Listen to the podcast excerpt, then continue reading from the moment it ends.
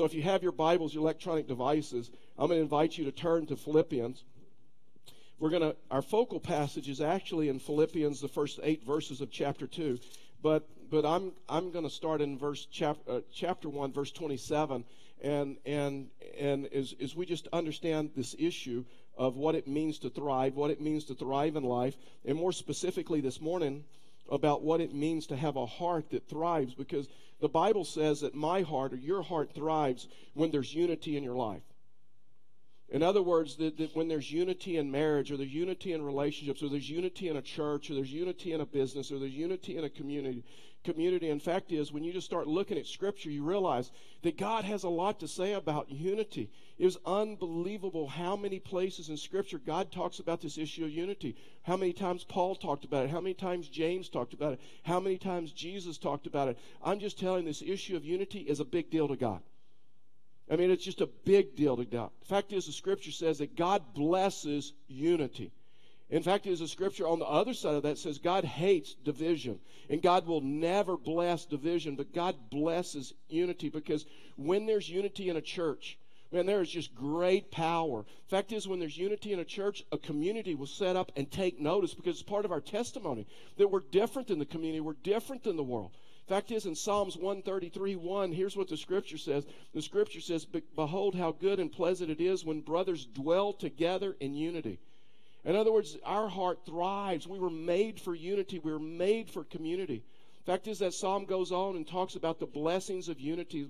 Uh, when there is unity, the blessings that happen. Listen, if you do not have unity in your relationships, man, your heart will never thrive. This principle is just so important. Fact is, there's, there's very few things that, that the scripture says that God hates. And one of them, watch this, Proverbs 6.19, it's where, it's where he gives the laundry list. In Proverbs 6.19, he says, he says, this is one thing that he hates, a false witness who breathes out lies. In other words, it's just continual. It's continual gossip and slander and talking about people, and, and it, you just cannot trust that person. And then he goes on and says, and one who, who sows discord among the brothers. In other words, the one who, who just causes division and causes problems. And, and, and, and the scripture talks about this u- issue of unity. And, and, and scripture talks a lot about what destroys unity is the words that we use, the things that we say. It's our mouth, it's our tongue, what James says. In fact is, many years ago, it's kind of a funny story. Uh, I thought I, I, thought I wanted to buy a motorcycle till I talked to my wife, and uh, and so it's like many, I, I had a motorcycle at 13 and I've always wanted another motorcycle. And so Justin McVeigh, who was a youth pastor on staff at the time, he was thinking about getting a motorcycle. He hadn't been here long and he was thinking about getting a motorcycle. So I said, hey, I'll buy one with you. And we'll go riding together. And then, you know, I could talk to my wife and, and um, it just seems like not a good idea. And so Justin, just I told Justin, hey, I'm not going to get one. And Justin's like, well, you know, why don't you buy one and you can just keep it at my house? I was like, that's why you're the youth pastor. For ideas like that. And so I said, it's like, no. But but I still remember, so I'm going through Craigslist and I come across this this ad for a guy that's selling a motorcycle. And, and, and I was just thinking about this issue of unity. Anyway, here, here's what it says. I, I cut out his phone number. Uh, I still want to call him, but here's what he says. This quote Motorcycle, Suzuki, GSXR 1000 costs $9,000. This bike is perfect, only 1,000 miles on it, and has had its 500 mile dealer service. I am selling it because it was purchased without the proper consent of a loving wife. you talk about sowing disunity in a marriage. He just threw her under the bus in front of everybody on Craigslist, but he doesn't stop. And then he goes, apparently, then in quotations, do whatever you want doesn't mean what I thought. Call Steve. Sometimes it's the stuff that we say, right? It's the things that we say that sows discord, that, that hurts the unity in relationships. So Paul moves in. I'm telling you, this is such an important principle for us to get as a church. This is such an important principle for your marriage, for your family, for your home, for, for, for your business, for your wherever relationships are. I'm just telling you. This issue of unity is so important for us to get. See, we live in a time that, you know what? We live in a time where people, People think it's popular to sow discord or it's better or division. Philippians 1:27 here's what it says.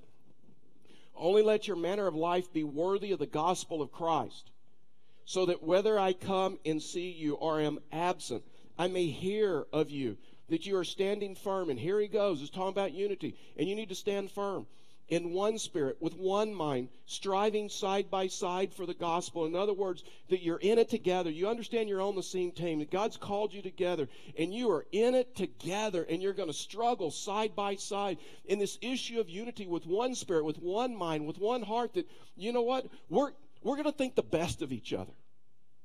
We're going to come to the place where we're just going to we're going to believe in each other. We're going to think the best in each other and not frightened by anything by your opponents. This is a clear sign to them of their destruction. But of your salvation and that from God. For it has been granted to you that for the sake of Christ you should not only believe in him but also, but also suffer for his sake. Engaged in the same conflict that you saw I had, and now hear that I still have. And so Paul is pressing in in this church, and he's pressing in on us, and he's helping us to understand that unity never happens by accident. If there's unity in your marriage, if there's unity in your family, if there's unity in your church, if there's unity in your relationship, if there's unity in a, in a sports team, it doesn't happen by accident. Fact is, it takes hard work. Unity does not happen by accident. It takes it takes you and I being intentional about that. See, the Bible is clear that we thrive, and we know this. We thrive in areas, and our heart thrives in areas where there's unity, whether it's in relationships, whether it's in circumstances, whether it's in marriage, whether it's in church, whether it's in ministry, whether it's in the community, whether it's whether whether it's any area of life where you find people. The Bible talks about this issue of unity. Because listen, nothing much is ever accomplished alone, right? We were made for unity. We were made for community. And so when, when you look at life, one of, one of the reasons that so many people like like lose joy or have, or, or, or have unhappiness is because of disunity, because of strange relationship. Division, listen, division and, and conflict will kill the joy out of your life, and your heart will not thrive. And so Paul begins helping us understand how do we handle conflict? And unity is the key to this. Unity is a root issue. A lot of times we talk about division and we talk about what they said did, but Paul would say it's this issue of unity because where there is unity, there's tremendous power. Listen, I'm just talking about church. All success in church happens in an atmosphere of unity and fails in an atmosphere of disunity. We can all tell stories where churches split and churches went wrong and all and it's all disunity. There's there's a problem sometimes when people have their personal opinions and and they don't get along and they don't know how to reserve they don't know how to um, reduce conflict in their life. Philippians chapter 2, verse 1 through 8 is our focal passage. And here's what the scripture says So if there's any encouragement in Christ, any comfort from love, any participation in the Spirit, any affection and sympathy, complete my joy by. And here we go. He goes again about this issue of unity. Being of same mind, having the same love, being full accord of one purpose. I mean, you just get the idea that Paul would say unity is a big deal. Unity is a big deal. You can go look at Ephesians, you can look at, look at any of the letters that he's written. Do nothing from selfish ambition or conceit, but in humility count others more significant than yourselves. Let each of you look not only to his own interest, but also to the interest of others. Having this mind among yourselves, which is yours in Christ Jesus, who, though he was was in the form of God, did not count equality with God a thing to be grasped but emptied himself by taking the form of a servant, being born in the likeness of men, and being found in, in human form. He humbled himself by becoming obedient to the point of death, even death on a cross. So Paul gives us in these eight verses, Paul gives us three ways, three three things that have to be in place if your heart's going to thrive, if my heart is going to thrive. The first one is this: my heart thrives when I value others. My heart thrives when I value others, when I believe the best in you and you believe the best in me. There is like unity happening. And so when I when I when I value others, what Paul says, my heart thrives. That's why in verse 3 he says, Do nothing from selfish ambition or conceit, but in humility count others more significant than yourselves. In other words, what happens a lot of times, what's in marriage or in church, people people are on the same team. and they're in it together, but oftentimes they begin to compete with one another. And they compete with people that they're on the same team with instead of what Paul says, striving side by side. We should complement one another. But because of conflicting desires, I'm not talking about doctrines. I'm not talking about the important stuff. I'm talking about personal opinions. Because we have conflicting desires. There's conflict. I mean, verse 3. That's why he says, do nothing. Do nothing out of selfish ambition. I mean, the, the, the scripture talks about never acting from motives of rivalry. I mean, as kids, and you had brothers and sisters, if you had brothers and sisters, we had sibling rivalries. And you competed with brothers and you competed with sisters. I mean, as grandparents, we're just watching this. Is, our, our grandsons are a little bit over three and, and two, and and so early in life, they're competing with one another. Who can throw the ball farther or rock farther or, or who can run faster and all those other things. And, and the sad thing is, there's a lot of adults that still have sibling rivalries and they're still trying to prove that I'm, I'm better than that person. I'm better than that guy. I mean, James answers this question about what causes quarrels, what causes division among us. And, and it's a rhetorical question that he asks. He answers it. I just wished he would have answered it a different way. Are you ever like that in Scripture? And so here's what James says James says, What causes quarrels and, and causes fights among you? Is it not this, that your passions that are war within you? Uh, I'm like, I wish you would have said it's their fault. I wish you would have said it's because of their desires. I wish you would have said, but James, I think you said it's partly my fault. That's what James is saying. It's because of these desires that, and we're going to understand that, it's because of these desires that are within you.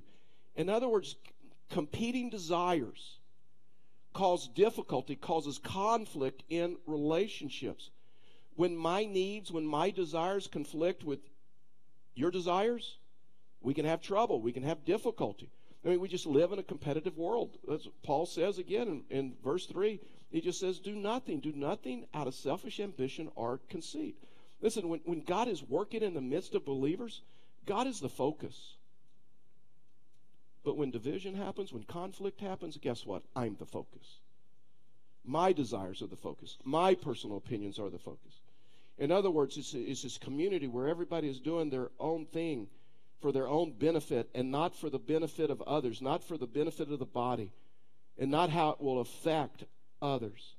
In other words, where people say, you know what, if, if I don't get my way, if I don't get my way, I'm mad. If my desire, you know what? If I don't get my way, I'll break off my relationship with you. In other words, it's, it's this not understanding that, guess what? We're in this together. Every one of us has to settle the question of why are we in church? And I mean, why are you in church? And someone say, well, I'm in church because of the children's ministry or student ministry or, or, or, or, or, or, or, or missions or whatever. Well, what happens? When that children's ministry struggles? What happens when that youth ministry struggles? What happens when missions struggle? Because the reason that we're in church is because of our own self interest. If I don't get my way, man, I'm out of here. I'll quit. I'll go down the road. And the reason that we build a church, the reason that we're in this together is because of God's vision, because of the gospel, and because the kingdom of God is advanced. I mean, you have to answer that question in relationship. Why, why, why, are you in, why are you in marriage? Why are you married?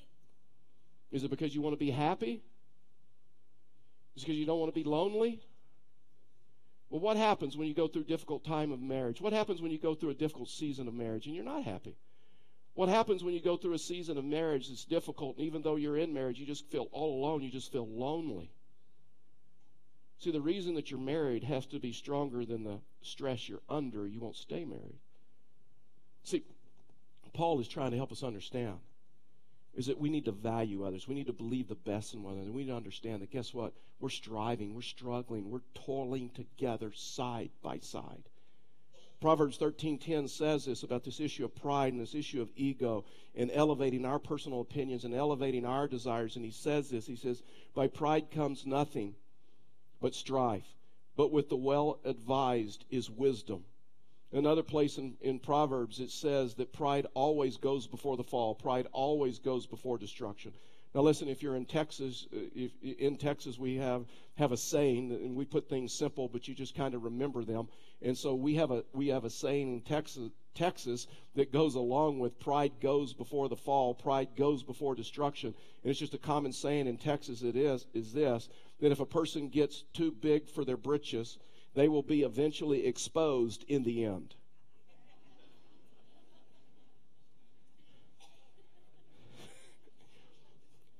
You know what's funny with statements like that, jokes like that? Is that there's always rolling laughter. Some of you are quicker than others. Some of you laugh on your way home, say, Oh, I got that. Let's just go on. So, that's why in verse 3 he says, But in humility, count others more significant than yourselves. And what he's saying is this is guess what? We have to work hard to decrease criticism. When he says consider others more significant than yourselves, he doesn't mean superior. What he means is this worthy of respect. In other words, I value you. And I, I believe everybody is worthy of respect, and I, and I value that you.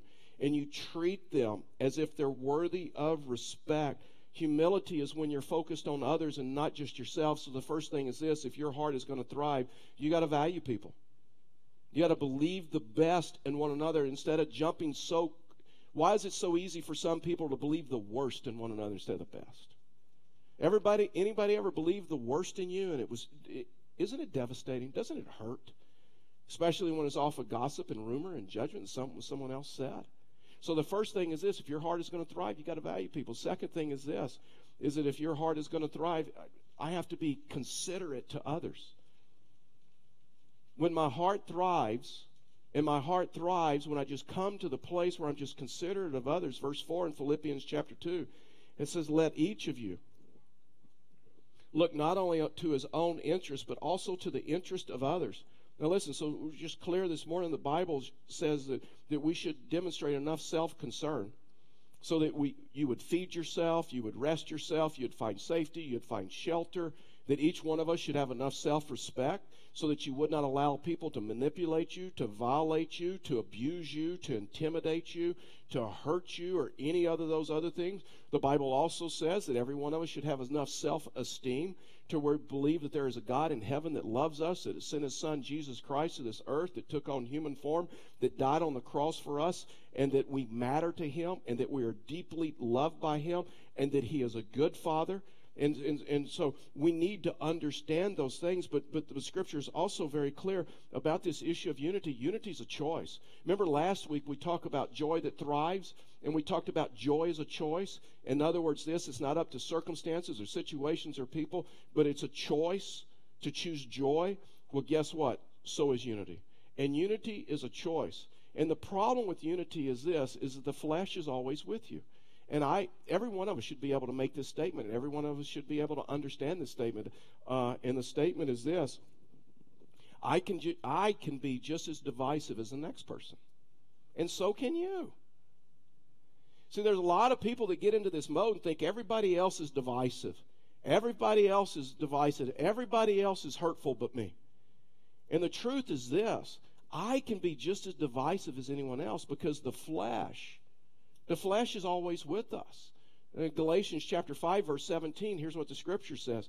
He says, For the desires of the flesh are against the spirit, and the desires of the spirit are against the, the flesh. For those, for these are opposed to each other to keep you, listen, to keep you from doing the things that you want to do. But if you're led by the Spirit, you're not under the law. Now, the works of the flesh are evident sexual immorality, impurity, sensuality, idolatry, sorcery, enmity, strife, jealousy, fits of rage, rivalries, dissension, divisions, envy, drunkenness, orgies, and the things like these. I warn you, as I warned you before, that those who do such things will not inherit the kingdom of God. But, and, here's the opposite here's the fruit of the Spirit. But the fruit of the Spirit is love, joy, peace, patience, kindness, goodness, faithfulness, gentleness, self control. Against such things there is no law. And those who belong to Christ Jesus have crucified the flesh with its passions and desires. If we live by the Spirit, let us also keep in step with the Spirit. Let us not become, let us not become conceited, provoking, provoking one another, envying one another. And the Bible says, the Bible says this the Bible says that the person that's living out of the flesh, the person that only cares about themselves, that only looks at their self interest, is a dangerous individual. That these people that only care about their desires and only care about their personal opinions and only care about their needs, these, these people will destroy marriages, will destroy relationships, will destroy friendships, will destroy business, will destroy churches. In other words, what Paul is saying, we need to come to this place that we're considerate of everybody and we believe that everybody's worthy of respect and and and we understand and we because of that we decrease our criticism. Man for some it's just natural. But paul says we have to work at this. Because listen when, when you're critical of others whether you realize it or not what you're communicating is this i'm better than you what you're communicating is this I'm judging you. Listen, for some, it, it's so much easier to criticize someone else. It's so much easier to criticize someone else's character rather than work on our character. It's easier to criticize someone else's life instead of just work on our life. And so, what Paul's saying is this, this issue of criticism is just so dangerous. Now, this illustration is a personal illustration. It's kind of a painful moment in my life, but um, but in, in, in, in, in 95, 96, when we started this church, I, I had never preached to adults. I, I had a student ministry uh, to youth at risk, the Crips, the Bloods, the Little Latin Kings in Houston, Texas, and so so I'm preaching for the first time. And and what what uh what a lot of people don't know. Well, let me just tell you the story. And so um, I I I preached a I preached a sermon, and I was I was really really nervous and tired and stressed, and uh, and so I had this individual that came up to me first time in our church. He he listened to my sermon. He came up to me and he had a bulletin, and he pulled the bulletin out and he said, "Hey," he introduced himself to me, and he says, "Hey, by the way, um, I've I've critiqued your sermon." And so I looked on his sheet of paper on the bulletin, and he had all these check marks, tick marks, where he and then words next to it where he counted off. He said, "This is this is the number of words that you mispronounced," and he told me the words that I mispronounced here, here's here's the here's the words that shouldn't have been said, you know, and you know, and, and so he went through, and I mean, it was just a long list. Here, here's some improper grammar. Here's some words you mispronounced, and and all those other things. And so I was literally horrified. Uh, you know what? What he didn't know is that years earlier I'd, I'd had Bell's palsy, and so the right side of my face had had uh, had had been paralyzed for like four or five months. And so I recovered but whenever I'm tired and whenever I'm stressed, the right side of my face droops. And that's how Karen can always tell when I'm tired or stressed. You know, so I try to walk around the house like this when I'm that way. And uh, he didn't know my story. You know what I heard from him? You can't preach. I, I honestly, it was so hurtful, I thought about quitting and going back to engineering. I hadn't been out of engineering long. I said, I, I just, I, I can't do this. See, he, he didn't know my story. See, sometimes when we criticize, we don't know that person's story. We don't know what they're working through. We don't, we don't know what they're dealing with. I, I remember being so horrified about this. I asked this guy, I was just shocked. And there a sea of people all around. And I'm like, hey, can I ask you something? Did you get anything out of the sermon? Did God speak to you? And he says, no, because of your improper grammar and because of mispronunciation of words. Your fault. Criticism, I'm, I'm just telling you, criticism will keep you from hearing from God. Because it is easier. It is easier to criticize someone else's character, someone else's life, someone else's imperfection, rather than just like work on your stuff. That's why James said this in, in James 4:11. He says, "Do not speak evil against one another." Brothers, the one who speaks against a, a, brother or judges his brother speaks evil against the law and judges the law. But if you judge the law, you're not a doer of the law, but a judge. There is only one lawgiver and judge, he who is able to save and to destroy. But who are you to judge your neighbor? In the margin of my leather bound Bible, I have I've written next to that scripture. I just written, had, have written these words or this statement that says, "Whenever I judge, I am playing God. Whenever I judge, I'm p- putting myself in the place of God." And see, the problem with criticism, the co- tr- problem with being judgmental is it, it, it, it's just so easy. But see, Paul and James and, and, and Jesus' ministry understood and taught on the the the the the, the, the the, the unity and that when we have unity our heart thrives listen unified believers have more potential than divided believers listen a unified home has more potential than a divided home a unified marriage has way more potential than a divided marriage a unified sports team right has way more potential than a divided sports team. And what Scripture tells us is this God will never bless disunity. And God hates division. God hates it. And God, when God sees unity, whether it's in a marriage, whether it's in a church, whether it's in a community, He blesses it. And so we have to come to the place where we learn to deal biblically and effectively with division. Matthew 18 15, he says this. Jesus says, If your brother sins against you, go and tell him his fault between you and him alone. Some of us need to circle that word alone. You don't go to 15 friends before you go to that person. You don't sow discord. You don't change another's opi- opinion about an individual because you've been hurt by them, because you're upset with them. The scripture says this the scripture says you go to them alone. Listen, we hurt people and we hurt friends when we don't push friends into unity when we understand the danger of discord, when we understand the danger of gossip and slander and rumors, listen, you don't help anybody when you affirm them in their feelings of gossip and judgment and slander. That is not a ministry.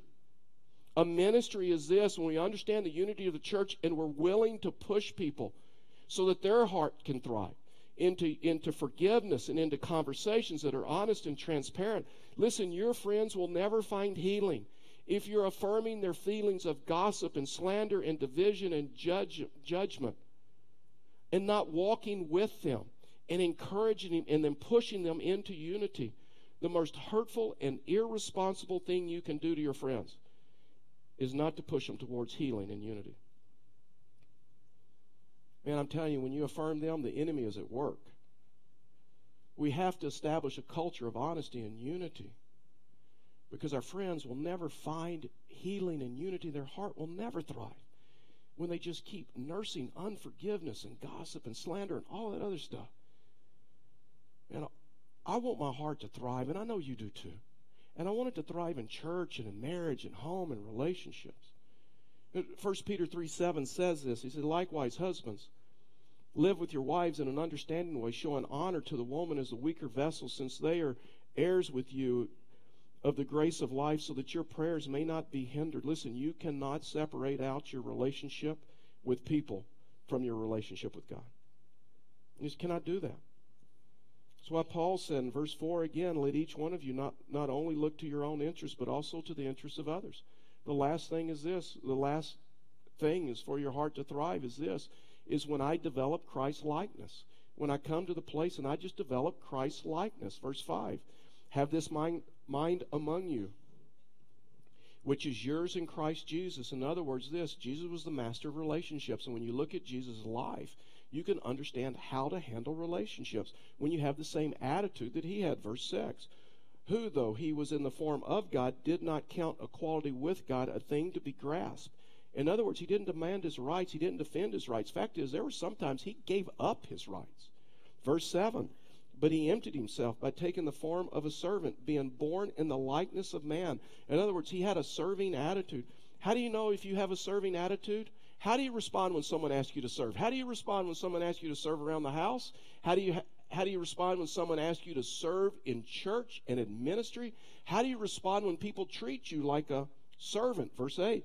And being found in human form, he humbled himself by becoming obedient to the point of death, even death on a cross. In other words, Jesus Christ was willing to sacrifice himself for the benefit of the body, for the benefit of others.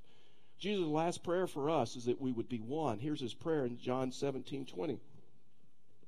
I do not ask for these only but also for those who will believe in me through the word, that they may all be one. Just as you, Father, are in me, and I in you, that they may also be in us, so that the world may believe that you have sent me. That's part of our testimony.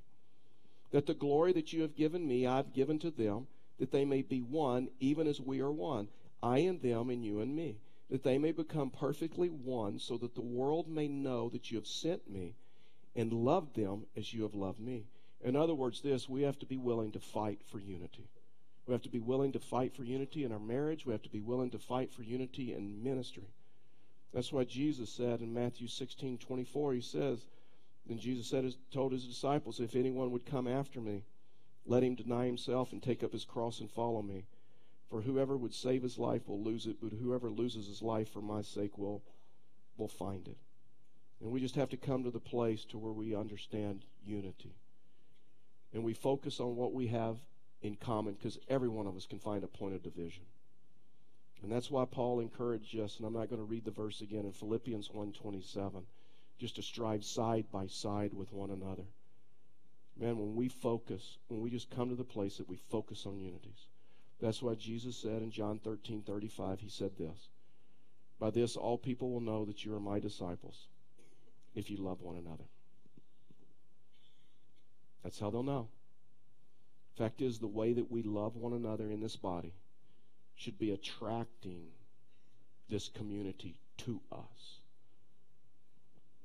I told you instead of a motorcycle, I, I took up golf. It was a lot safer and cheaper. and, it, and it allowed me to have unity at home. Uh, one of the first books I read on golf was from Bob Rotella, which Bob Rotella is a sports psychologist. And in the name of the book is Golf is Not a Game of Perfect. And Bob Rotella is famous for this statement. And he's famous for the statement of this that it is impossible, psychologically speaking, it is impossible to take a wrong, to change a wrong thought into a right action. It's just impossible. It's impossible. And so our thought as believers should be this I will build unity wherever I go. Because that's who I am. I'm a Christ follower would you bow your heads with me and close your eyes? With your heads bowed and eyes closed, let me just ask you what is, what is God saying to you as a result of this message? What is He saying to you as a result of His Word?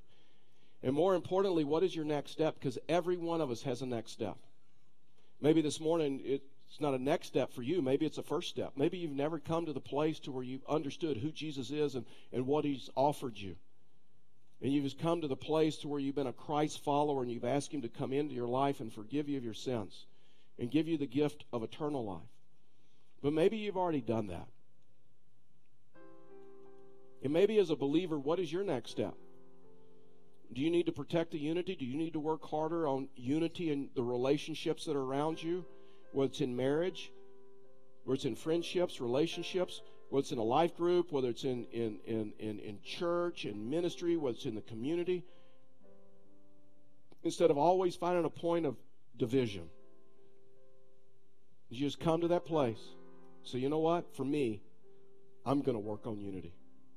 Because it's in the midst of unity that my heart will thrive. And I'm going to push people around me towards unity. And I'm going to choose unity over my best friend. Because I know what's at stake. I know what's at stake. Because I want my heart to thrive. And I want people around me for their heart just to thrive.